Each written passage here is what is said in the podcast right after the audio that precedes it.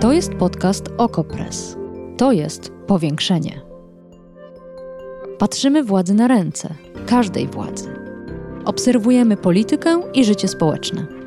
Ustalamy fakty, komentujemy wydarzenia i przede wszystkim rozmawiamy z Wami i z naszymi gośćmi. Zapraszam, Agata Kowalska.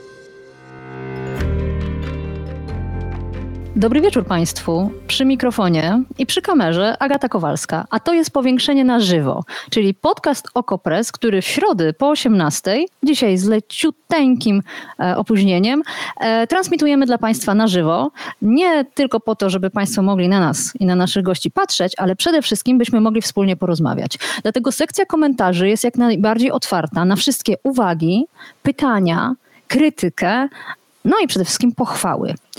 Dzisiejszy temat jest trudny i mam do Państwa pytanie, e, bardzo konkretne, ale oczywiście to nie znaczy, że tylko do niego muszą Państwo zawężać swoje e, komentarze. Będziemy mówić o wyroku, który zapadł wczoraj w Płocku. Sąd rejonowy uznał, że trzy kobiety, Elżbieta Podleśna, Anna P. i Joanna Gzyra-Iskandar, są niewinne obrazy uczuć religijnych. Posłuchajmy, jak to wczoraj w, Gdań- e, w Płocku zabrzmiało. Wyrok w imieniu Rzeczypospolitej Polskiej. Sąd rejonowy w Płocku w drugim Wydziale Karnym w składzie tu obecnym po rozpoznaniu na rozprawie 13 stycznia i 17 lutego 2021 roku sprawy Elżbiety Agnieszki Podleśnej Anny Prus, Joanny Gzyry i Skandar, oskarżonych tak jak w akcie oskarżenia, orzeka. Oskarżone uniewinnia od popełnienia zarzucanego im czynu. Po drugie, koszty postępowania ponosi Skarb Państwa. Tak wczoraj mówiła sędzia e, w porannym wyroku, który zapadł w Płocku. I dzisiaj o, tym, o tej sprawie i o znaczeniu tego wyroku będziemy rozmawiać. I to jest moje pytanie do Państwa i za chwilę do naszych gościń, do ekspertek. Jakie znaczenie dla Państwa ma ten wyrok? Czy on był jednostkowym przypadkiem ścigania karnego trzech obywatelek z powodu aktu nieposłuszeństwa, aktu oporu, czy też e, jest to coś więcej? Coś, co nam daje nadzieję na zmianę na przyszłość, albo powstrzyma kogoś przed jakimś działaniem, proszę pisać. Sekcja komentarzy jest do Państwa dyspozycji. I zanim skieruję to pytanie do naszych gości i zanim je przedstawię, to muszę niestety jeszcze zrobić krótki wstęp dotyczący mojej roli w dzisiejszej rozmowie. Dlatego, że ja, gdy wczoraj usłyszałam o uniewinnieniu trzech aktywistek, to się ucieszyłam. Uważam, że ten wyrok jest sprawiedliwy, uważam, że jest ważny. Natomiast dzisiaj, przygotowując się do audycji, gdy słuchałam uzasadnienia, to nawet nie płakałam, ryczałam jak bubr. Dlatego, że jestem lesbijką, dlatego, że mieszkam w Polsce i dlatego, że jestem tutaj obywatelką drugiej kategorii. I dlatego, że moja żona, moja rodzina, moja tęczowa rodzina nie jest uznawana przez instytucje Rzeczypospolitej Polskiej. W efekcie taki wyrok, w którym sąd odnosi się do społeczności LGBT, w którym uznaje nasze istnienie, naszą godność, opisuje naszą flagę, powoduje, że paradoksalnie ja nie płaczę z radości, ja płaczę z rozpaczy. Z rozpaczy, że tak drobny gest, tak drobne słowa, proste słowa o tym, że należy nam się szacunek, że powinniśmy być chronieni przed nienawiścią, padające z, z ust sędziego w imieniu Rzeczypospolitej Polskiej, to jest przełom. To jest coś wyjątkowego, coś, o czym mówi cała Polska. A powinien być to nudny, zwyczajny standard. I ten wyrok, choć ważny, i zaraz będziemy o nim rozmawiać, w jakich kategoriach też ważny, jest jednocześnie dowodem, papierkiem lakmusowym tego, z jak olbrzymią instytucjonalną homofobią mamy w Polsce e, do czynienia. Dlatego jako dziennikarce jest mi bardzo trudno poprowadzić tę rozmowę, bo jednocześnie osobiście ten wyrok i jego kontekst uderza we mnie codziennie, w moje życie prywatne, w to, jak się czuję i w to, jak mój głos drży, kiedy mówię do Państwa. I myślę, że należało się Państwu to wyjaśnienie, bo nie jestem dziś zwykle po prostu prowadzącą rozmowę. Rozmawiając, będziemy też mówić o mnie i o tysiącach członków i członkiń społeczności LGBT w Polsce, dla których ten wyrok wczoraj i ta cała reszta homofobicznych z kolei decyzji sądów, urzędów, milczenia, o, po prostu ignorowania naszej obecności, to jest chleb powszedni.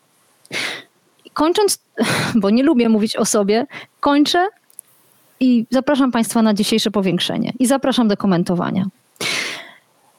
Zacznijmy od znaczenia tego wyroku. Jest z nami pani Dominika Bychawska-Siniawska z Helsińskiej Fundacji Praw Człowieka, e, również ekspertka Rady Europy do spraw wolności słowa.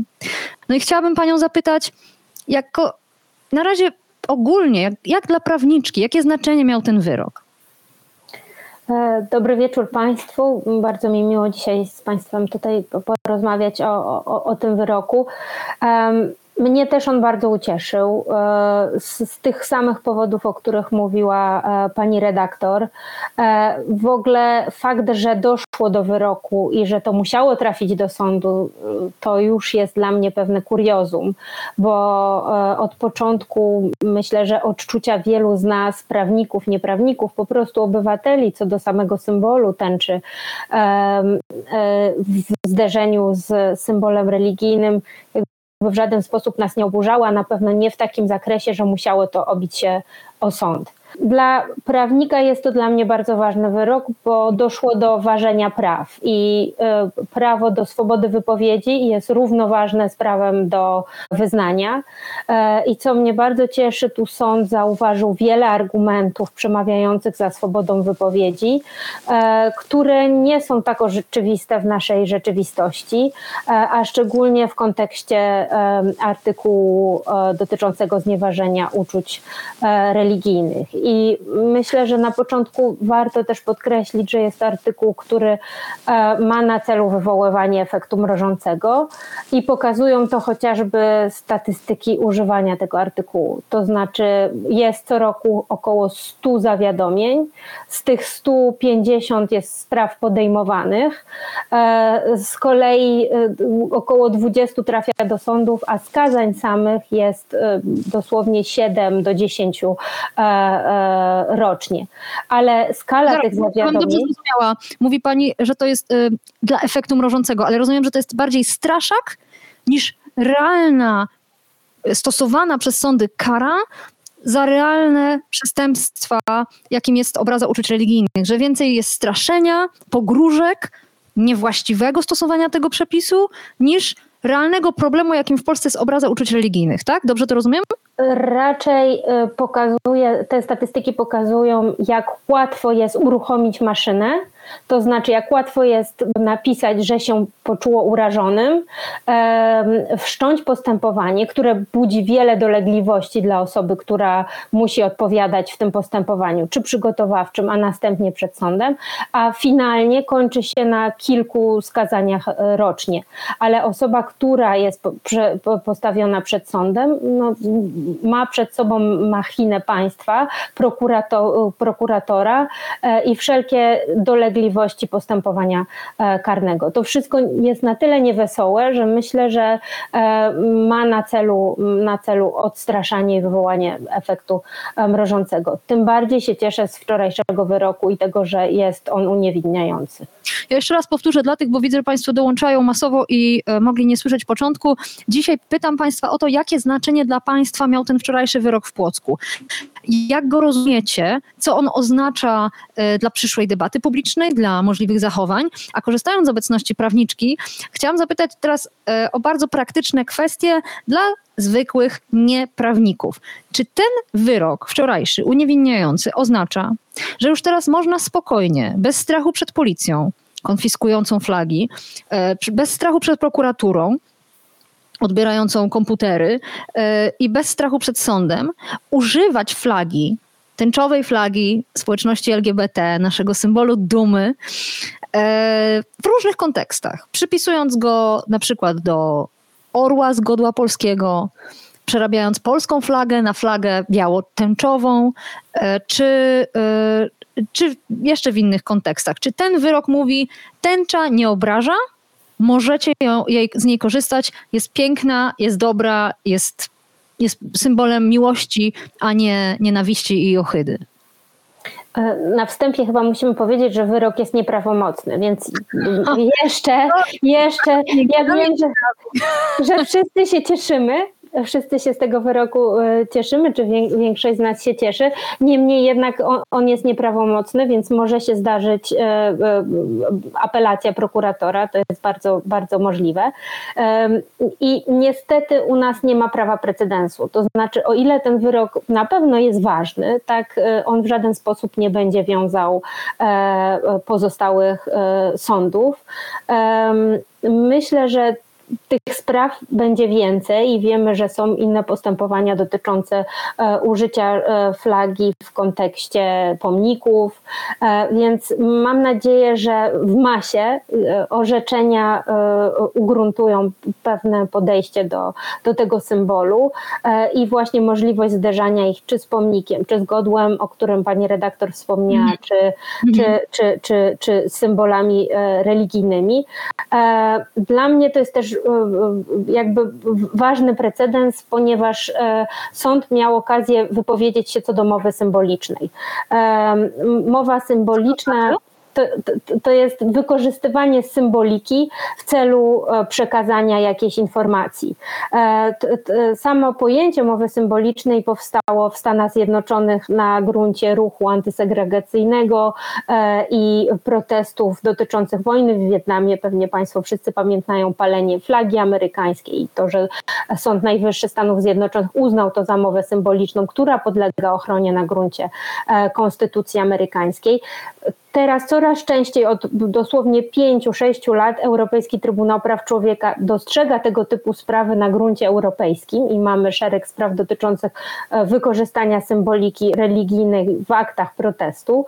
E, I e, cieszy mnie, że również sąd polski wykorzystał, jakby nie odnosząc się bezpośrednio do, do, do pojęcia mowy symbolicznej, ale wskazał, że jakby wagę symbolu i tego, że można wykorzystać symbol w inny, niekonwencjonalny sposób. Ale od razu tutaj musimy to doprecyzować. Czy to znaczy, że gdyby. Um kiedy już nie będzie pandemii, przez nasze piękne polskie miasta przejdzie kolorowa, fantastyczna Parada Równości albo Marsz Równości i wokół będą powiewały tęczowe flagi, a w rogu jednej z ulic stanie kilku smutnych, brunatnych chłopców i spalą taką tęczową flagę, to oczywiście ja wiem, że w Polsce nie ma przepisu o ochronie uczuć osób homoseksualnych czy nieheteronormatywnych. Ale czy w takim razie, w tym kontekście, o którym pani mówi, standardu ochrony wolności słowa, palenie flag sobie nawzajem e, jest dopuszczalne? Czy też sąd tutaj, znów wracam do Płocka, nadał jakieś znaczenie temu, co zrobiły trzy aktywistki? E, czyli czy z analiz, przeanalizował ten obrazek Maryjka, e, Jezus, tęczowe aureole, czy ten kontekst był ważny, czy po prostu było powiedziane, wolno robić takie rzeczy, wolno się kłócić na symbole? E, zdecydowanie kontekst jest ważny i to głównie znaczy to wynika też z, z, orzecznictwa międzynarodowego, że czas, miejsce, sposób wykorzystania, zderzenia symboli jest bardzo ważny. E, i tu w sposób naprawdę fantastyczny e, sąd pokazał, że nie może obrażać tak pozytywny symbol, symbol pozytywnego ruchu na rzecz, na rzecz praw mniejszości i symbol, który został stworzony w, pod koniec lat 70. w Stanach Zjednoczonych właśnie, żeby e, pokazywać walkę o, o, o prawa mniejszości. E, I samo wyko wykorzystanie tych, e, te, tego symbolu w żaden sposób nie może godzić, nie może być tym obrażającym elementem e, w przestępstwie zniesławienia, e, znieważenia uczuć religijnych, bo jak sąd bardzo wyraźnie tłumaczył i dosyć długo, aby doszło do, do znieważenia um, uczuć religijnych, potrzebny jest zamiar. Zamiar najlepiej bezpośredni. I tu trudno przypisać wykorzystaniu tego symbolu w postaci flagi i zderzenia go z, z postacią religijną jako coś znieważającego, więc tego zamiaru nie było. Czyli zaraz będziemy rozmawiać o tym, co mówił sąd, bo to y, też naprawdę mnie zdziwiło e, i w jaki sposób pani sędzia ujmowała różne kwestie, całą argumentację, ale e, czyli to oznacza, że e, jeśli ktoś w Polsce poczuje, że jego uczucia religijne zostały obrażone, to to nie jest automatyczny dowód, że ktoś, ktoś kto go obraził, jest przestępcą, tylko że tu trzeba czegoś więcej. Tak, tu sąd powiedział, że jakby muszą być trzy elementy i to, to, to, nie tylko sąd powiedział, to jest e, e, element jakby doktryny e, wokół artykułu 196 mm. kodeksu karnego i też wcześniejszego orzecznictwa, chociażby Sądu Najwyższego, że musi dojść do obrazy uczuć religijnych. Ta obraza musi mieć charakter znieważający dla, dla, dla danej grupy religijnej i, e, i musi to znieważenie być wykonane w sposób publiczny. I tu zdecydowanie tego znieważającego efektu, który e, niesie na sobą zamiar e, obrażenia, godzenia w godność pewnej grupy religijnej, sąd się nie dopatrzył. Tu, jest, tu wracamy do tego, co mówiłam ja na początku, bo rozumiem, że istotą było to, czy można czuć się obrażonym, gdy na symbolu religijnym, jakim jest obraz Matki Boskiej, pojawia się flaga? No bo wszystkie pozostałe elementy były publicznie. Ktoś poczuł się obrażony, ksiądz, pani Godek, jeszcze inne osoby. E, więc jedyny element, który należało zbadać, jeśli ja dobrze to rozumiem, to było to, czy flaga jest elementem zohydzającym, powodującym, że, że, że ta, ten symbol religijny jest bezczeszczony, tak? Dobrze to rozumiem?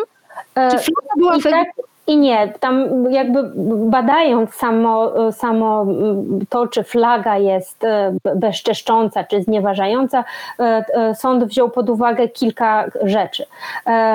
Najpierw odniósł się do, do samego symbolu, o czym mówiłyśmy, że sam symbol flagi nie jest negatywny, wręcz przeciwnie, jest elementem ruchu obywatelskiego, ruchu ochrony praw osób nieheteroseksualnych.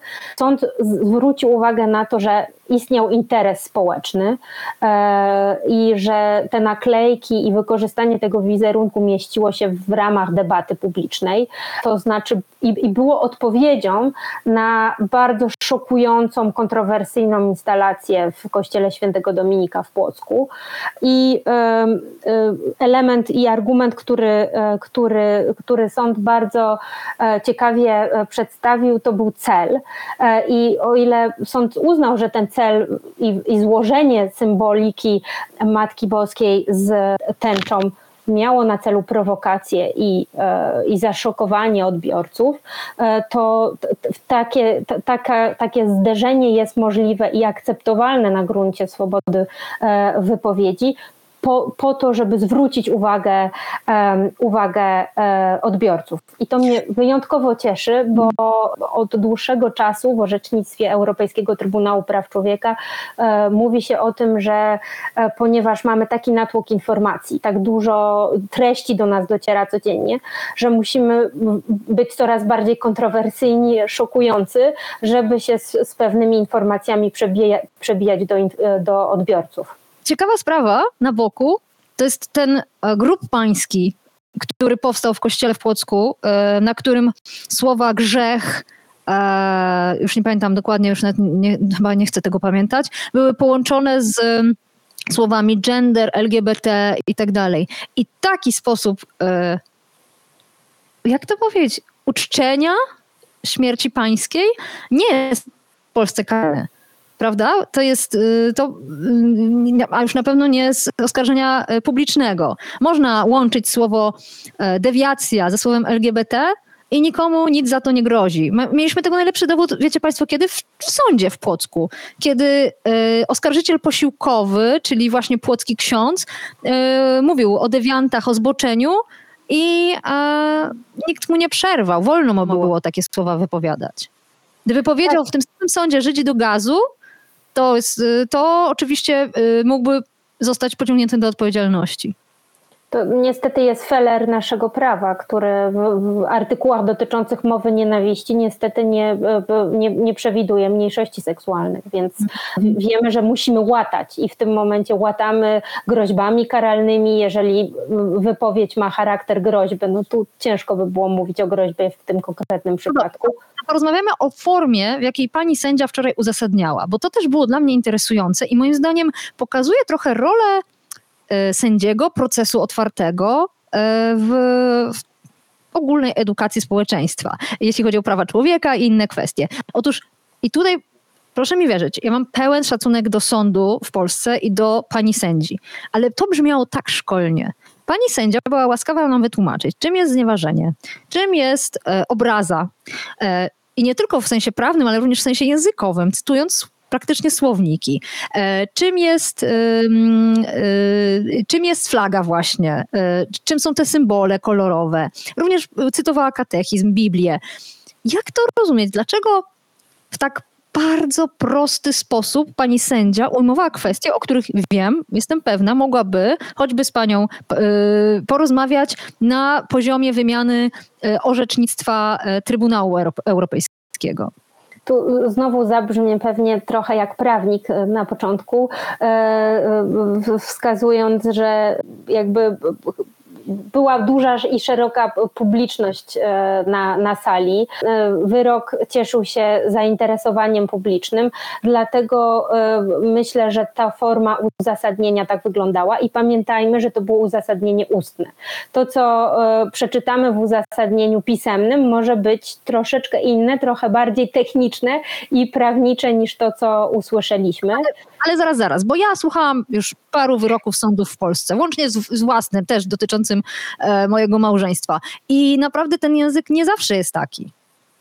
E, ja myślę, że tu rola, rola e, publiczna, e, publiczności była duża, ale ja też cały czas mam wrażenie, że to była pewna złośliwość ze strony sądu. Może błędnie to przy, przy, przypisuje no. pani sędzi złośliwość. Ja to tak odbieram, że to, to miała, była pewna forma edukacji i oskarżyciela publicznego i oskarżycieli prywatnych wykładając krok po kroku, e, co, e, jak, jakby, jak odczytywać e, symbolikę i wykorzystanie tej flagi, bo myślę, że dużo osób z nas już zupełnie abstrahując od, od, od prawa, miało taki zgrzyt, czemu ta sprawa w ogóle trafia do sądu, czemu za nasze publiczne pieniądze tego typu sprawy są mhm. rozpatrywane.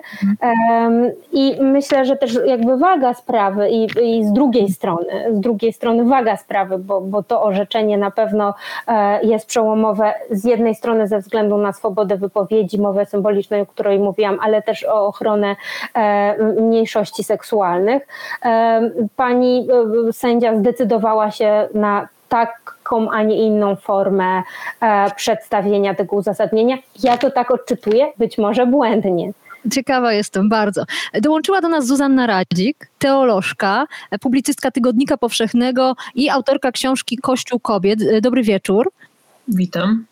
E, Też problemy techniczne. E, tak, ale jest Pani z nami. Ja bardzo bym chciała wrócić do tego pytania o znaczenie tego wyroku i zaraz też zerknę do komentarzy e, naszych słuchaczy i słuchaczek.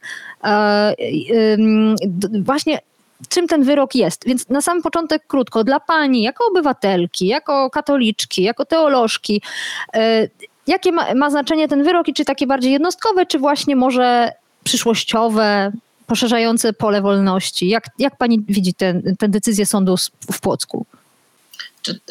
Wyrok nie ma jednostkowego znaczenia dla mnie, tak jak nie miało jednostkowego znaczenia samo, samo to zdarzenie, bo jest, wpisuje się w bardzo konkretny kontekst y, tego, jak bardzo się szerzy homofobia i mowa homofobiczna, czy też taka mowa nienawiści skierowana do osób LGBT w kościołach y, z pulpitów. E, I w tym sensie e, to, to, to, nie jest jednostkowe, że sąd, używając takich narzędzi, jakie ma, bo nie może na nikomu, czy nie, to pewnie mówiłyście o tym, jak mnie nie było, e, o tym, że, że nie bardzo można za dyskryminację kogoś ścigać ze względu na dyskryminację osób ze względu na płeć, to tutaj jakby jest jakaś taka przestrzeń, która się wytworzyła, żeby przypomnieć o tym, że to jest niedopuszczalne. Mm, trochę tak też przeczytałam to między linijkami sędziny, aczkolwiek znowu jako obywatelka, ale też jako katoliczka i teolożka, z zdziwieniem czytam y, orzeczenie ustne sądu, które tłumaczy, jakie jest przesłanie Ewangelii. Dlaczego ze zdziwieniem? Dlaczego ze zdziwieniem? No bo wydaje mi się, że sąd powinien mieć pewnie inne narzędzia, żeby uzasadniać swój wyrok niż sięganie po interpretację Ewangelii, taką jaką sądowi przyjdzie do głowy. Ona nie jest zła, jest taka pierwsza z brzegu i jakby jest okej, okay, tylko to nie powinien być argument, jak rozumiem, używany w tłumaczeniu dlaczego. Tak samo jak o tym, bardzo mnie najbardziej mi chyba rozbawiło stwierdzenie o tym, że Kościół akurat nie ma wytycznych, jak traktować wizerunek Matki Boskiej Częstochowskiej, w związku z tym ciężko zarzucić, że ktoś nie wiedział, jak go traktować. No, to prawda? Miał, ale to, jest co... prawda? Bo ja chciałam Panią o to zapytać. Czy to jest prawda, że Kościół nie ma wytycznych, jak no nie, no nie ma wytycznych. w sensie i jakby na pewno nie ma wytycznych, jak w życiu publicznym przetwarzać. E, I tutaj jakby, jakby jakbyśmy mieli wytyczne, to sklepiki w Częstochowie nie byłyby pewne tych koszmarnych e, suwenirów, a, a są. E, więc, więc oczywiście oczywiste w tej całej historii była sekwencja taka, że, no, że z jednej strony mamy ten grup pański, który znowu jest powrotem do jakichś strasznych tradycji gdańskiej świętej Brygidy i tego, że można poprzez grup pański agitować e, politycznie i jakby no, ideologicznie. I to oczywiście święta Brygida nie była jedynym przykładem, była ekstremalnym przykładem. Sama miałam okazję wejść w parafialnym swoim kościele na instalację grobu pańskiego, w której była złamana brzoza i na niej stała monstracja i odwrócić się od razu napięcie, e, bo uznałam, że właśnie ktoś agituje mnie politycznie w momencie adoracji Najświętszego Sakramentu. To jakiś taki jest moment, w którym nie powinno mi się przerywać symbolami politycznymi mojego skupienia i to, to, to ma miejsce. Ale tutaj to jest więcej, to znaczy to nie jest tylko agitacja polityczna i, i w, w ten kontekst się wpisała akcja aktywistek. Przyznam, że następnego dnia, jak o niej słyszałam, to sobie pomyślałam, o rety, jakiś świetny pomysł, żałuję, że po prostu sama nie, sama nie wpadłam.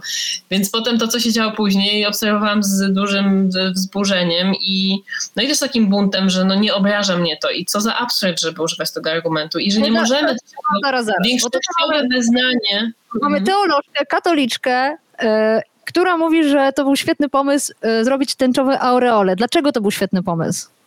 To był świetny pomysł, bo, y, no bo właśnie, no nie, wydaje mi się, że to jest taka, taki rodzaj inteligentnej akcji, która odwraca rozmowę i przypomina, znaczy zestawia symbole, które nie są sobie wrogie, ale które radyka, no radykałowie czy fundamentaliści chrześcijańscy przedstawiają jako sobie wrogie. I myślę, że dla, e, i, i, i, i zestawia je przypominając o co w chrześcijaństwie chodzi, tak jakby nagle prawda, nie wnikając w przynależność religijną aktywistek, tak, ale jakby e, to one przypominają chrześcijaństwo, czym ma być, czyli apelują do niego, żeby przypomniało sobie swoją istotę e, wobec tego, co się dzieje w kościele, obok którego wylepiają te wlepki. Czyli to jest jakiś takie, no taki prorocki gest, ja bym nawet powiedziała. Mm.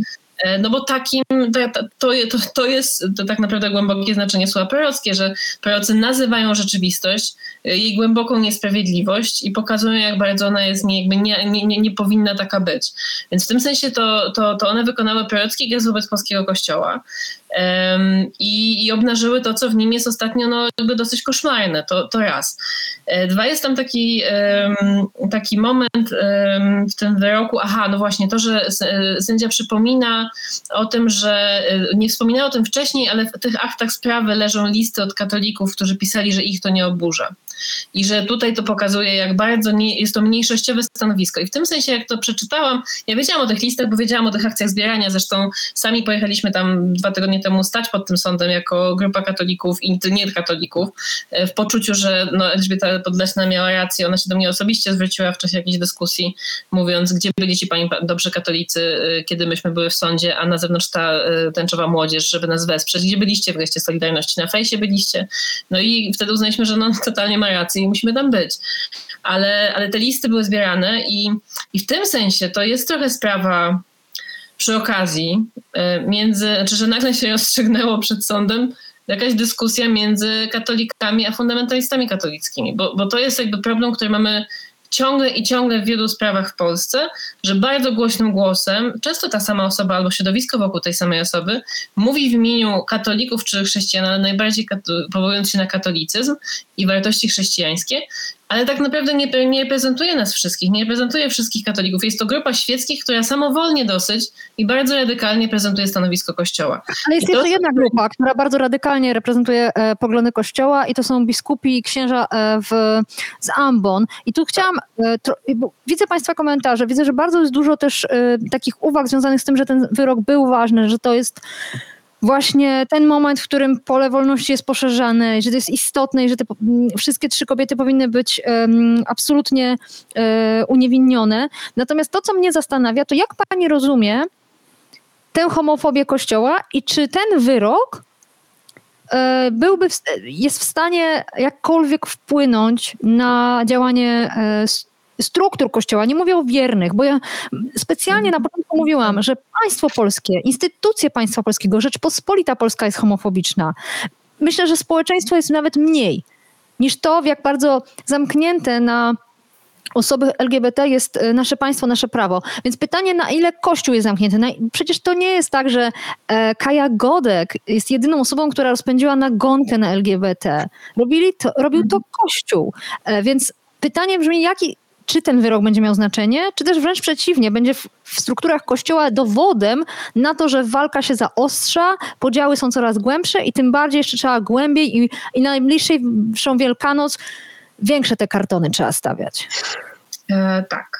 E, Nie wiemy skąd się to wzięło w kościele. My, jakby to, to, to że kościół. em, no, ja bym powiedziała, że nie nadąża za tematem, a te, te, tematem os, emancypacji osób LGBT w społeczeństwach, to, to ja bym to tak nazwała. Kościół uważa, że ma jakieś swoje widzenie tych rzeczy i będzie go bronił.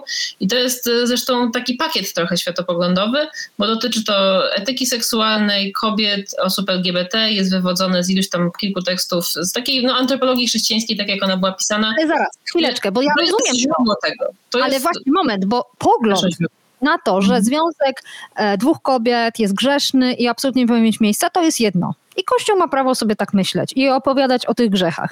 Natomiast to, co się działo ostatnio, to szczucie, to jest już coś innego, to, to jest nowe. I Tak, I to jest, y, to, i, to, i, I to jest coś, czego przyznam, jak, do, jak rozmawialiśmy przed programem, ja sobie pomyślałam, że no nie zadam sobie w sumie tego pytania i nie wiem skąd to się wzięło.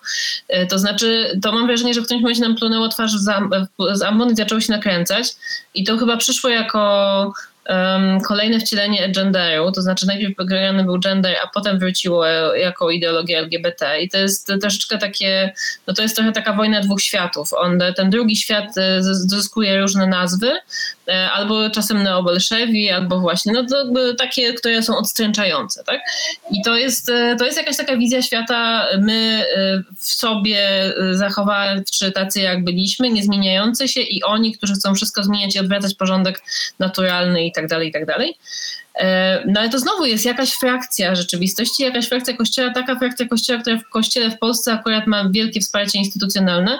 Ona ma też wsparcie instytucjonalne oczywiście w dokumentach Watykanu i w wielu innych miejscach, natomiast ta różnica, którą wskazałaś, jest istotna. To znaczy, tak bardzo jak e, wszystkie instytucje kościelne sprzeciwiają się, nie wiem, legalizacji związków LGBT, i tutaj znowu jakby ja jestem dosyć progresywną, nieprogresywną, jak zwał, tak zwał katoliczką, więc to, to w ogóle jest jakby, to, to sa- samo dla mnie jest problemem, że, tak, że takie jest stanowisko oficjalne. Natomiast to, co się dzieje w Polsce, to jest to, że nawet tego kruchego kompromisu, powiedziałabym, którym jest zapis e, k- katechizmu Kościoła katolickiego sprzed, policzmy lekko, zaraz będzie 40 lat, tak, 83 rok, który mówi o e, szacunku i delikatności. Tak? I nas od iluś lat w Polsce nie stać, e, na, to, to jest coś, co się wymknęło spod kontroli, że ten szacunek i delikatność teraz wydają się radykalnym postulatem, kiedy zwracamy się do naszych własnych biskupów i mówimy, gdzie się podział wasz szacunek i delikatność wobec osób Ja mam jednak bardzo, e, bardzo e, jasny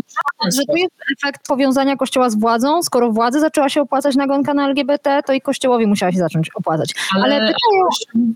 Kościół Tak, wcześniej zaczął tą grę w, w gender i w LGBT i ja tutaj niestety... no, O, nie wiem, kto był pierwszy, naprawdę. To do sprawdzenia przez To historyków. jest, to jest chyba w ogóle, y, gdzieś jest, gdzieś jest wspólny korzeń i myślę, że wspólny korzeń jest gdzieś w tym, o czym, nie wiem, pisała Klementyna Słuchanow, to jest wojna, wokół czego krążył Tomasz Piątek, to znaczy, no, że jest jakaś taka konserwatywna sieć międzynarodowa, która to wspiera w różnych krajach. I to, są, to jest bardzo podobny język, bardzo podobna agenda. I też powinniśmy, i to też ja, ja uważam, że książka Suchanów jest obowiązkową książką dla katolików w Polsce, żeby rozumieli skąd im rzeczy, skąd są te wrzuty, które nagle pojawiają się w naszej rzeczywistości i ją przejmują. I, i potem my mówimy, to nie jest nasz kościół, my go nie rozpoznajemy. Nie był tak okropny, jak się staje teraz, ale to, to, to rzeczywiście nie jest, ale to się pojawia też w różnych innych krajach świata pod płaszczykiem katolicyzmu. I w tym sensie no, powinniśmy pewnie jakby troszkę pewnie sprytnie, czy jakby ci o tym, żeby być spokojnymi jak gołębie, ale przebiegłymi jak węże, e, co w Ewangelii e, można znaleźć, to, to można by zacząć stosować i tutaj i myśleć sobie, to nie jest tak, że to przychodzi znikąd. To też skądś przychodzi, jesteśmy podatni na siłę tego świata, ulegamy wpływom różnych e, właśnie wpływów, propagand i tak dalej. No i jeżeli, jeżeli to, to, jeżeli Suchanow na przykład ma rację w swoim śledztwie, no to to jest dosyć przerażające, bo jacyś straszni fundamentaliści za tym stoją, którzy są właściwie gdzie się nie spojrzy. E, wracam z pytaniami do mm, Dominiki Bychawskiej, dlatego że mamy też e, pytania od słuchaczek i słuchaczy. Pan Marek pyta, e, czy sędzia w ogóle miała prawo, uzasadniając wyrok, powoływać się nie tylko na przepisy, na wykładnie prawa, na nawet na słowniki języka polskiego, ale również na Biblię i na katechizm. Czy to w ogóle powinno mieć miejsce w sądzie, jakby nie było świeckim? Mhm. Ja rozumiem to zastrzeżenie, że sąd świecki być może w idealnych y, okolicznościach powinien, e, po, powinien unikać tego typu argumentacji. E, ja bym tu jeszcze wstrzymała się do pisemnej e, argumentacji, bo mam wrażenie, że jednak ten ustny motywy były zaadresowane do, do, do ja się bałam użyć wcześniej tego słowa fundamentalistów. Dziękuję Pani pani e, Zuzannie, czy ekstremistów e, e, religijnych. Niemniej jednak też nie ma żadnych przeciwwskazań. Tu sąd ma dowolność argumentacji i uzasadniania, więc w momencie, kiedy u podłoża sprawy jest wiara katolicka, odniesienia do niej mhm. są możliwe. Nic temu wprost nie zabrania jest jedna kwestia, która mnie, y, przyznam szczerze, szalenie zaniepokoiła. I to był moment, w którym pani sędzia powiedziała, że y, to już Zuzanna Radziek o tym wspomniała, że przyszło ileś listów mówiących mnie tęcza i Maryjka tęczowa nie obraża. I pani sędzia powiedziała, to mniejszość czuje się obrażona. I to mnie zaniepokoiło. Bo ja uważam, że Maryjka tęczowa nie obraża, że jest wspaniała. Natomiast co z tego, że mniejszość czuje się y, tylko obrażona? A kiedy mniejszość LGBT jest dręczona, to fakt, że jest nas mniej, a hetero większość się nie czuje e, w opresji, to znaczy, że my nie mamy racji? Ja rozumiem, że to chodzi o mniejszość w grupie, która miała być obrażona. To znaczy, że ten, tak, tak, działa, to pewnie tutaj e, e, pani powie lepiej, e, jak, jak, działa prawo w tej kwestii, ale że to, to, nie może być subiektywne odczucie obrażenia w przypadku obrazu uczuć religijnych. Ale to jest właśnie to pytanie, czy to jest ten przepis, jakże specyficzny, bo przecież nie mamy ochrony uczuć e, wegetarian, ochrony uczuć prawników albo te teolożek, mamy ochronę uczuć religijnych, więc jak rozumieć tę kwestię mniejszości i większości w tej grupie obrażanej ewentualnie? To jest bardzo ważne pytanie i myślę, że e, na, tak logicznie rozumując i tłumacząc panią, panią sędzię i to, co miała na myśli, to rzeczywiście jest tak, jak mówi pani Zuzanna, to znaczy wskazuje, że e, osoby, które złożyły zawiadomienie są w mniejszości. Tu kilka razy mówiłyśmy, czemu to uzasadnienie wyglądało tak, a nie inaczej. Myślę, że tu pewna forma edukacji ze strony pani sędzi. Nie składajcie tych zawiadomień tak pochopnie. E, nie, jakby nie, nie, nie uruchamiajcie mechanizmu prawa karnego, które które powinien być ultima ratio i stosowany tylko w wyjątkowych sytuacjach do tego typu spraw. Ona podkreślała, że ważna jest debata publiczna, ważne jest rozmawianie ze sobą i dialog, załatwicie to poza e, sądami. I tu hmm. oczywiście zgadzam się z panią redaktor, że sam artykuł 197 kodeksu karnego, on w swojej istocie powinien chronić raczej mniejszościowe religie, bo to one teoretycznie... A nie, to ja tego nie sugerowałam. Ja myślałam o tym, że nawet jeśli jedna osoba poczuje się urażona, albo mowa nienawiści zostanie skierowana wobec grupy, ale jedna osoba złoży zawiadomienie, to, to fakt, że ona odczuwa coś jako mowę nienawiści, a dziesięć innych osób nie, nie powinno od razu skreślać tej jednej osoby. To trochę jest inaczej, jeżeli mówimy o mowie nienawiści. Mhm. I rzeczywiście w przepisach dotyczących mowy nienawiści też mamy ochronę e, u, uczuć e, jakby mniejszości religijnych. I tam wprost jest mhm. mniejszości e, religijnych czy wyznaniowych w artykule 257. Dlatego czasami się mówi, że po co zrezygnujmy z tego artykułu 197 znieważenia uczuć religijnych, bo mamy ochronę w innych przepisach. Um, ale e, ja myślę, że ideą jakby jedynym wytłumaczeniem utrzymywania dalej w, w naszym obiegu prawnym e, artykułu dotyczącego znieważenia uczuć religijnych, to powinna być w, w, gdzieś w tyle głowy ochrona tych, e, tych religii, które są nam mniej znane, e, albo tych mniejszości religijnych, które są bardziej narażone na ataki ze strony e, większości, bo może to jest zboczenie prawno-człowiecze, bo prawa człowieka są co do zasady po to, żeby chronić mniejszości i też uważam, że uruchamianie prawa karnego powinno mieć tylko miejsce wtedy, kiedy uruchamiamy machinę większość przeciwko mniejszości i chronimy tę mniejszość. A pani zajmuje się wprawdzie wolnością słowa, a nie specyficznie tylko obrazą uczuć religijnych, ale czy pamięta pani jakieś sprawy w Polsce, kiedy to muzułmanie, e, prawosławni, e, ewangelicy, Żydzi e, skarżyli się na obrazy uczuć religijnych? No, niestety nie, nie do końca. I to jest rzeczywiście do, do, do, dobry punkt, że, że ten artykuł nie jest wykorzystywany. I e, co prawda, jak patrzymy na statystyki, nie wiemy, bo ministerstwo też nie prowadzi statystyk wskazując, jak, jaka to była religia. Niestety, to by było bardzo przydatne, e, ale, ale z tych spraw, które na pewno są medialne, które do nas trafiają, wypowiadamy się też w tych sprawach w, w, jako e, o, opinia przyjaciela sądu, sądu bardzo często jako Helsińska Fundacja Praw Człowieka, to są z reguły sprawy, które e, dotyczą e, hmm. religii katolickiej. I tu można dać przykład e, ostatniej sprawy, też bardzo dobrze rozstrzygnięcie tej, to sprawa tygodnika Nie i Jerzego Urbana, z 6, wyrok z 6, prawomocny już z 6 października 2020 roku, gdzie uznano, że zdziwiony Jezus na okładce w, w znaku stop czy zakaz wjazdu e, był możliwym symbolem do wykorzystania w momencie, kiedy zwracał uwagę na to, że jest odpływ wiernych z kościoła i, e, i kościół trochę trzęsie się e, w, mhm. jakby w posadach w związku z tym, że, że jest odpływ, odpływ wiernych. Więc w tym Jeszcze... samym duchu ten wczorajszy mhm. wyrok. Jeszcze mam pytanie, które właściwie mogę skierować do obydwu pań, chociaż wydawałoby się, że jest wyłącznie prawne, e, które padło kilkakrotnie tutaj wśród komentarzy, za które bardzo Państwu dziękuję. Mamy ogień, dużo strasznie Państwo piszą. E, kilka osób pyta, dlaczego w ogóle w polskim porządku prawnym jest ten przepis i czy mm, on jest konieczny, to znaczy, czy uczucia religijne, rozumiane w sposób powszechny, e, mogą być chronione gdzieś indziej, czy też i tutaj też Zuzanny Radzik opinia mnie bardzo ciekawi, czy też konieczne jest bardzo taka specyficzna opieka nad tą y, sferą duchową, nad tym delikatnymi uczuciami, y, ciężko uchwytnymi też, y, czy też ta obrona, te sposoby na obronę można znaleźć w innych miejscach, może nawet niekoniecznie w kodeksach, tylko jeszcze gdzie indziej. Więc może najpierw Dominika Bychawska, a potem do Zuzanny Radzik to samo pytanie przekierowała. E, to jest pytanie, które pojawia się od lat. Pierwszym elementem, który tu chyba trzeba zauważyć, to to, że nasz Trybunał Konstytucyjny w 2015 roku na gruncie sprawy e, Doroty Rabczewskiej, Dody, miał okazję wypowiedzieć się co do konstytucyjności tego artykułu i go pozostawić w kodeksie karnym. To znaczy uznał, że ten artykuł nie, nie stoi w kolizji ze swobodą e, wypowiedzi rzeczywiście jest tak, że mm, moim zdaniem można byłoby pominąć i wykasować to wszystko, co dotyczy obrazy uczuć religijnych i innych osób, e, czy zniewożenia publicznego przedmiotu czci religijnej, bo są to bardzo ogólne sformułowania i bardzo nieprecyzyjne. I dlatego ten przepis budzi tak dużo kontrowersji i jest być może nadużywany, że są to pojęcia, e, pojęcia e, dosyć płynne.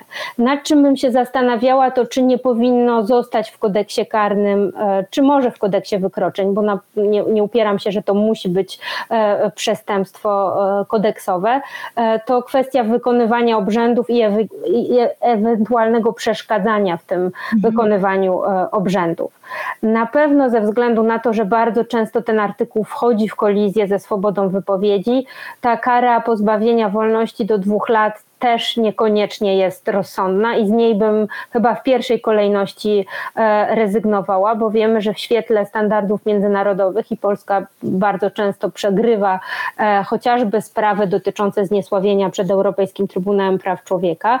E, Trybunał wskazuje, że kara pozbawienia wolności nie jest dla słów, chyba że są to słowy, słowa, które są mową nienawiści albo nawołują do przestępstwa. No tak, to, że y, tutaj dwa lata więzienia groziły za tęczę, to w głowie nie mieli. Zuzanna, jak pani to rozumie? Jakie są punkty ochrony i czy uczucia religijne, czy w ogóle ten świat duchowy jest jakiś na tyle specyficzny, że wymaga takiej osłony, której specjalnej, lepszej, większej ochrony niż e, inne, e, inne kategorie? E, mimo że się wszyscy dokształcone w prawie od kilku lat w związku z różnymi atakami na system prawdy w Polsce, to ja nie jestem aż tak biegła w prawie, więc nie chciałabym tutaj dyskutować tego, mm, tego przepisu, bo nie, no nie czuję się na siłach, ale... Ale też ja rozumiem, że pani ma trochę kłopot, bo pani jest taka mało obrażalska jako katoliczka i to tak, jest kłopot. Pani się strasznie obraża, no ale dobrze, próbujmy. Tak, ja myślę, że to, co tutaj e, mnie zastanawia, jako też, no, bo jestem mało obrażalska, ale poza tym to jestem, mm, bardziej się identyfikuję pewnie aktualnie z ruchami reformy kościoła, które są troszkę tak na, w takim dysydenckim trybie funkcjonują, niż z polskim episkopatem i no nie wiem, gdzie jest większość katolików w Polsce, bo jakby liczyć, gdzie jest większość ochrzczonych, to, to w różnych miejscach pewnie ale e, więc to, to, to, specyficzne upozycjonowanie moje, tak jak to zaczynała pani redaktor od powiedzenia skąd y, mówi, to ja mówię stąd. I to nie jest y, obrona katolickiej ortodoksji na Uniwersytecie Katolickim, na której miałam prawo nauczania, tylko to jest zupełnie jakaś przestrzeń aktywistyczno, właśnie dysydencko-rewolucyjna troszeczkę. I, I w tym sensie to ja też się zastanawiam, no bo jak widzę właśnie ten, te, te, te o Maryjce Tęczowej, tak, obraża, nie obraża, większość, mniejszość. I to, że to się jakoś ostrzyga, e, że, że właściwie w sądzie dyskutujemy o tym, czy Ewangelia to tutaj, czy nie tutaj, kto, kogo bardziej właśnie, czy oni są obrażeni Maryjką i tęczą, czy w ogóle mogą, czy ten argument, który adwokata Waszuka, który wrócił w uzasadnieniu sądu, to znaczy tak naprawdę nie obrażała ich ta Maryjka i ta zestawiona z tęczą, tylko no, osoby LGBT, oni ich nie lubią, jakby to oni z nimi mają problem, tak? tak? tak o to tak. chodzi. To było też świetne w tej mowie Baszuka, jak on to nazwał, no bo wszyscy krzyknęliśmy jest, w końcu ktoś to powiedział, no bo o to chodzi. Ale zaraz, I... zaraz, nie on pierwszy, najpierw ksiądz powiedział. No tak, to, to zbudowane księdzu, bo... Flaga, flaga dewiantów połączona z Maryją jest obrazą. To Ale jakby, pierwszy, pierwszy myślę, mówię o tym, żeby e, pan adwokat Baszuk nazwał to jakby już takim dyskursie właśnie podsumowując, budując na wypowiedziach e, oskarżycieli posiłkowych, to było wspaniałe. Ale e, jak ja sobie myślę o swojej sytuacji jako katoliczki, to to jest pytanie, czy jeżeli ja i mnie podobne osoby chciałyby zmienić Kościół katolicki? I czasem będą sięgały po happening, prowokację, która jest też gdzieś się mieści w jakimś nowym dyskursie religijnym, tak, tak jak przez wieki sięgały takie osoby, e, to czy my też będziemy podlegali temu, czy, czy, czy, jakby, czy można tym paragrafem rozstrzygać wewnętrzne spory, wewnętrzne przemiany, e, jakiś taki rodzaj zderzenia światów, czy, czy różnych opcji, które się wewnątrz odbywa. Oczywiście, no nie wiem, no jakby, no to pytanie, gdybyśmy to my zrobiły e, z katolickimi feministkami tęczową Maryjkę, czego, jak już mówiłam, zazdroszczę bardzo aktywistkom, które na to wpadły, to czy wtedy jakby ta dyskusja wyglądała? No bo my byśmy mówili, my z głębi swego katolicyzmu przyszłyśmy tutaj powiedzieć, że to, to w ogóle można inaczej, tak? I teraz sąd by rozstrzygał, czy, co, jakby, jak katolicy mogą debatować na temat własnej homofobii w kościele i jakimi środkami? No pewnie tak, no bo ta dyskusja abstrahuje od wiary osób, które dokonały czynu, ale ale to jakby to, to mnie gdzieś to frapuje. To znaczy, mhm. na ile ochrona większościowej religii, taka z tylu stron, jednocześnie jest ochroną pewnego status quo jej obecnego e, i zamraża jakąś, jakiś rodzaj dyskusji, która w przypadku tak mniejszościowych i oddolnych ruchów czasem jest właśnie, no jakby to jest ta siła bezsilnych, tak? w sensie, że jakby bezsilny często sięga po satyrę, po obśmianie, po happening, bo cóż mu innego pozostaje. Ja w ogóle jak to jest, jest, tym pytaniem zastanawia jakby z takich własnych powodów, ale w tym sensie jak no, no. mówimy o nieobrażaniu się, no to ja się nie obrażam.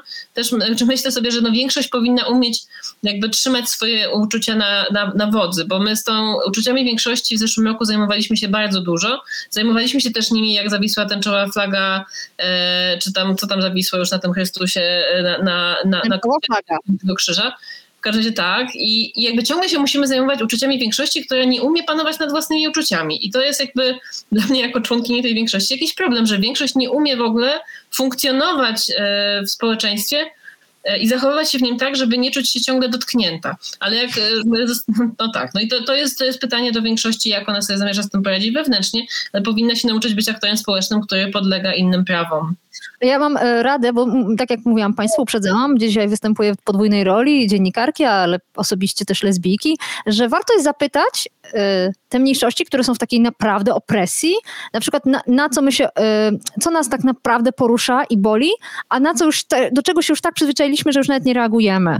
Na które obraz, obraźliwe słowa przestały być, przestały działać, że co trzeba nam zrobić, na przykład narysować szubienicę z LGBT znakiem na moich drzwiach, żebym naprawdę poczuła się dotknięta. To trzeba naprawdę się postarać, albo napisać LGBT do pieca. To mnie porusza, ale lesba? Proszę Państwa. Więc warto, jak się jest większością, zapytać tych, którzy nie są. E, ależ Państwo piszą. E, tutaj pani, Pan Bartosz zwraca uwagę na to, że tęcza tęczy nierówna i nawiązuje do tęczy Noego. Jak Pani się odnosi do tych porównań ciągłych? Bo rzeczywiście cały naród rzucił się robić research, ile kolorów miała tęcza e, w historii to, przypowieści o potopie, a ile ma kolorów tęcza LGBT. Co to jest za zjawisko? Nie mam pojęcia. Znaczy nie wiem. Wydaje mi się, że jak tutaj gdzieś mam pewnie Biblię, to mogę spojrzeć, czy tam coś jest w ogóle o kolorach. Ja nie robiłam tego researchu, więc, e, więc nie, nie pamiętam, czy tam było wypisane ile kolorów, ale wątpię. A nawet gdyby, no to jest to taki dosyć bardziej... Ale ma Pani Biblię ilustrowaną? Bo, bo jak jest ilustrowana... A, że ilustrowanych szukali. Nie, no to w ogóle już... No tak, no wersja jest ilustrowana i wtedy nie łatwo... Nie wiem, czy naród jest świadomy, że e, jakby manuskrypty biblijne nie są ilustrowane i nie ma w nich obrazków, więc nie mamy stwierdzonej liczby kolorów. Um, oraz, że nie wiadomo, czy był Noe i że to wszystko nie są takie mity założycielskie o świecie, skąd powstał, ale nie musimy ich traktować dosłownie i jest to absolutnie prawowite interpretacja. No jeszcze pani powie, że nie było tego błędu. Tęczy, której nie było, y, jest pewnym kłopotem, albo która jest pewnym symbolem, ale symbolem na poziomie takim naprawdę meta. No nie, nie znaczy wiemy o jaką tęczę chodzi, wiemy jaka tęcza została wpisana y, w, w aureole i o co chodziło aktywistkom i nie ma w ogóle po co dyskutować o ilości kolorów tęczy Noego. Czy jest to jakiś zupełny, jakby to się ładnie nazywa w takim biznesowym żargonie od zarządzania work avoidance, czyli że unikamy wykonywania prawdziwej pracy i stawiania sobie prawdziwych pytań, jak zajmujemy się pobocznymi wątkami, które nie mają znaczenia dla istoty tej sprawy. E, pani Maria napisała, że katolicy bardzo często nie znają katechizmu, nie wiedzą, czego naucza tak naprawdę Biblia i pyta, e, skąd mają zatem wiedzieć, co jest sprzeczne, a co, a co jest wręcz obraźliwe względem ich wiary? Czy miałaby Pani jakąś instrukcję dla tych, którzy chcieliby w prawidłowy sposób poruszać się po świecie pełnym symboli i kontrsymboli, których wykorzystuje się krzyż, wizerunek Marii z dzieciątkiem?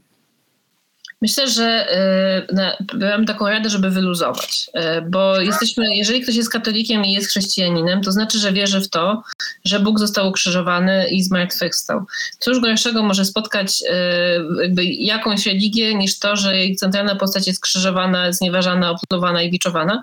I jakoś jest to, no jest to wpisane w jej logikę. To znaczy, dlaczego my w tym jakby tak bardzo boimy się świata i tak bardzo boimy się um, wszystkiego wokół, e, jeżeli fundamentem tej religii jest właśnie ta sytuacja.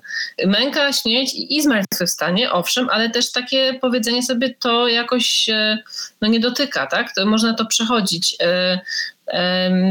No nie wiem, wydaje mi się, że, że, że, że, że, samo to powinno troszeczkę przydawać dystansu do tego, co nas obraża, a co nie. Um, i, I znowu to, co też sąd argumentował, to znaczy ten religia, w której centrum stoi miłość bliźniego, to tego bliźniego tak naprawdę, a nie symbol religijny, no, a nawet budynki. Nie? Czy budynki to jest jakaś strata materialna i, i jakby no, nieładnie jest je dewastować jakiejkolwiek religii czy wyznaniu, ale, ale jeżeli chodzi o wrażliwość, no to, to wrażliwość powinna być przy drugim człowieku i przy bliźnim, bo tylko on jest miarą tego y, prawdziwego chrześcijaństwa, a nie chronienie symboli religijnych czy prawd wiary przed człowiekiem z krwi i kości, który jest współobywatelem, sąsiadem i właśnie bliźnim. I jakby nie powinien być stawiany jakby jako figura wroga wobec jakichś wartości albo symboli, albo obrazów, e, albo budynków, albo czegokolwiek. Znaczy jakby tutaj powinniśmy po prostu wygrać sami ze sobą to, no bo prawdziwe chrześcijaństwo leży przy tym drugim człowieku i przy naszym stosunku do niego, a nie przy dzielnej obronie jakichkolwiek symboli, nawet najświętszych. I już zupełnie na koniec e, zwracam się do Dominiki Bychawskiej, która e, po wyroku napisała na Facebooku, że e, no, mam to gdzieś przed sobą, że z uśmiechem słuchała wyroku i chodziło o to, że Pani zdaniem sąd w wyjątkowy sposób stosował standardy europejskie, standardy Europejskiego Trybunału Praw Człowieka dotyczące, no właśnie, czego? To znaczy o o czym właściwie pani mówi? O jakich standardach? Co tam pobrzmiewało w tym, moim zdaniem, bardzo szkolnym, elementarnym uzasadnieniu? Które, o jakich warto, które wartości tak panią ucieszyły? E, jak pani redaktor wspomniała, zajmuje się swobodą wypowiedzi, a tu zadaniem sądu było wyważenie dwóch przeciwstawnych praw. Z jednej strony e, swobody wypowiedzi, z drugiej strony swobody wyznania. E, I wielokrotnie Europejski Trybunał Praw Człowieka, a w mojej pracy na, na nim głównie się opieram, wskazywał, jak należy w odniesieniu do wykorzystywania symboliki religijnej ważyć te wartości.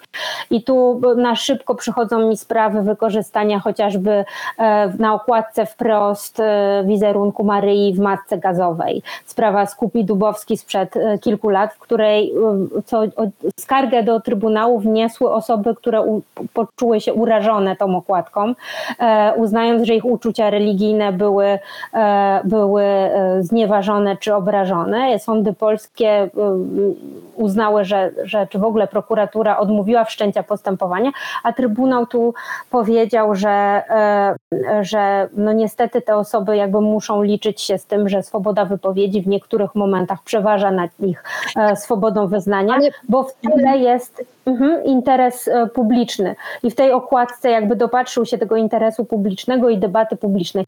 To jest coś, co wczoraj w wyroku by wybrzmiało bardzo istotnie. Tak, bardzo znaczy... mocno, ale, ale, ale dlaczego panią to cieszy, że że sędzia, e, nawet nie wiemy, czy nawiązywała, chociaż tak, tam chyba było wprost e, przywołanie tego wyroku, ale w każdym razie, dlaczego to jest ważne, że te ogólnoeuropejskie standardy zawitały do polskiego sądu? Czy to nie powinien być, wiem, brzmię naiwnie, standard? Co panią, co panią tu ucieszyło? Powinien to być standard jak najbardziej.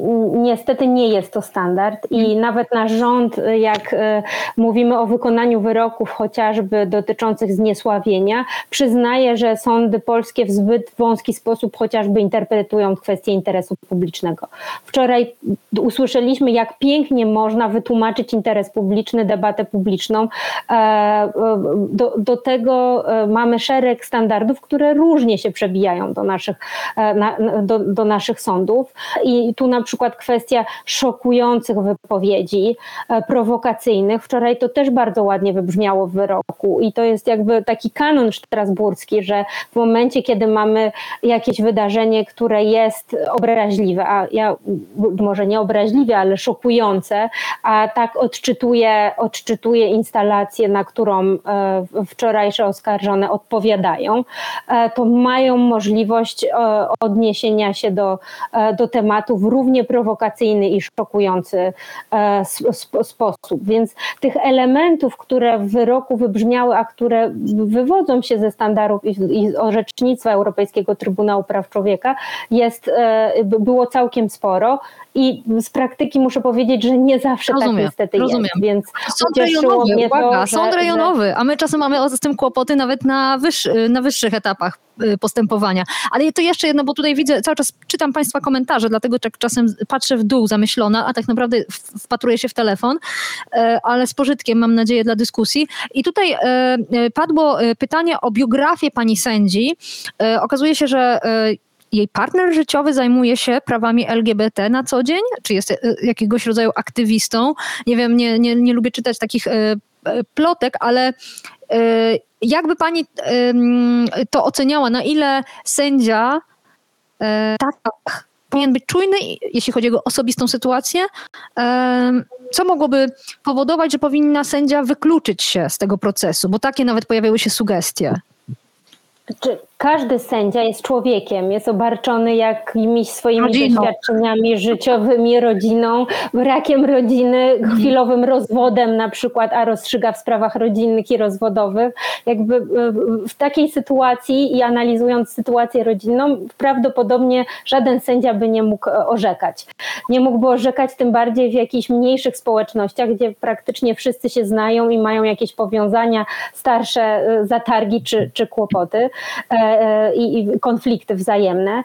E, I jakby kodeks e, postępowania karnego wskazuje okoliczności wyłączenia i jeżeli żadna ze stron tych okoliczności nie podnosiła, to, to, to, w tym momencie chyba nie mamy o czym, o czym mówić, a to, że ktoś ma taką, a nie inną sytuację rodzinną, no naprawdę nie, e, nie, nie powinno mieć wpływu, bo każdy z nas i, i też sędziowie niosą jakiś bagaż. Nasza rozmowa zatoczyła koło, bo to jest to pytanie, czy lesbijka może prowadzić rozmowę jako dziennikarka o LGBT, czy sędzia, która jest na przykład lesbijką, albo osobą transpłciową ma prawo wyrokować w sprawach o LGBT, ale najciekawsze jest to, że ci, którzy teraz prześwietlają życiorys pani sędzi, przyznają tym samym, że ta sprawa nie była o uczucia religijne, że ta sprawa nie była o wiarę, o Kościół, o Maryję, tylko o LGBT.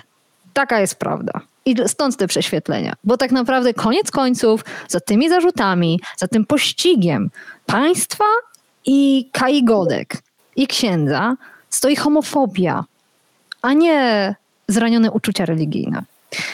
To mówiłam ja, Gata Kowalska, i podpisuję się pod swoimi słowami, a jednocześnie bardzo dziękuję naszym e, gościniom, ekspertkom. Zuzanna Radzik, teolożka, publicystka Tygodnika Powszechnego, autorka książki Kościół Kobiet, bardzo polecam. Bardzo Pani dziękuję za spotkanie. Dziękuję i Zuzanna, y, och, przepraszam, i Dominika Bychawska, siniarska z Helsińskiej Fundacji Praw Człowieka, również ekspertka do spraw wolności słowa przy Radzie Europy. E, również Pani bardzo dziękuję e, za spotkanie, za całą analizę prawną, łącznie z oceną sytuacji sędziego. Dziękuję bardzo. Państwu też dziękuję. E, dyskusja trwa, widzę, ale e, zaraz do niej zajrzę. Mnóstwo komentarzy. Bardzo, e, tym, tym bardziej się cieszę, że mogłyśmy wspólnie z Państwem tak dyskutować. Powiększenie live za tydzień w środę o 18. A wszystkie nasze rozmowy są też oczywiście w archiwum, bo powiększenie w wersji podcastowej na OkoPress, w Spotify, gdzie sobie Państwo tylko życzą. Na dzisiaj mówię dobranoc, do usłyszenia i do środy. Powiększenie. Podcast Okopres. Prowadzenie Agata Kowalska. Podcast znajdziesz na stronie Okopres i w Twojej ulubionej aplikacji do podcastów. Redakcja Okopres działa od 2016 roku. Jesteśmy obywatelskim narzędziem kontroli władzy, obecnej i każdej następnej. Okopres utrzymuje się z Waszych darowizn. Wesprzyj nas, byśmy mogli działać dalej.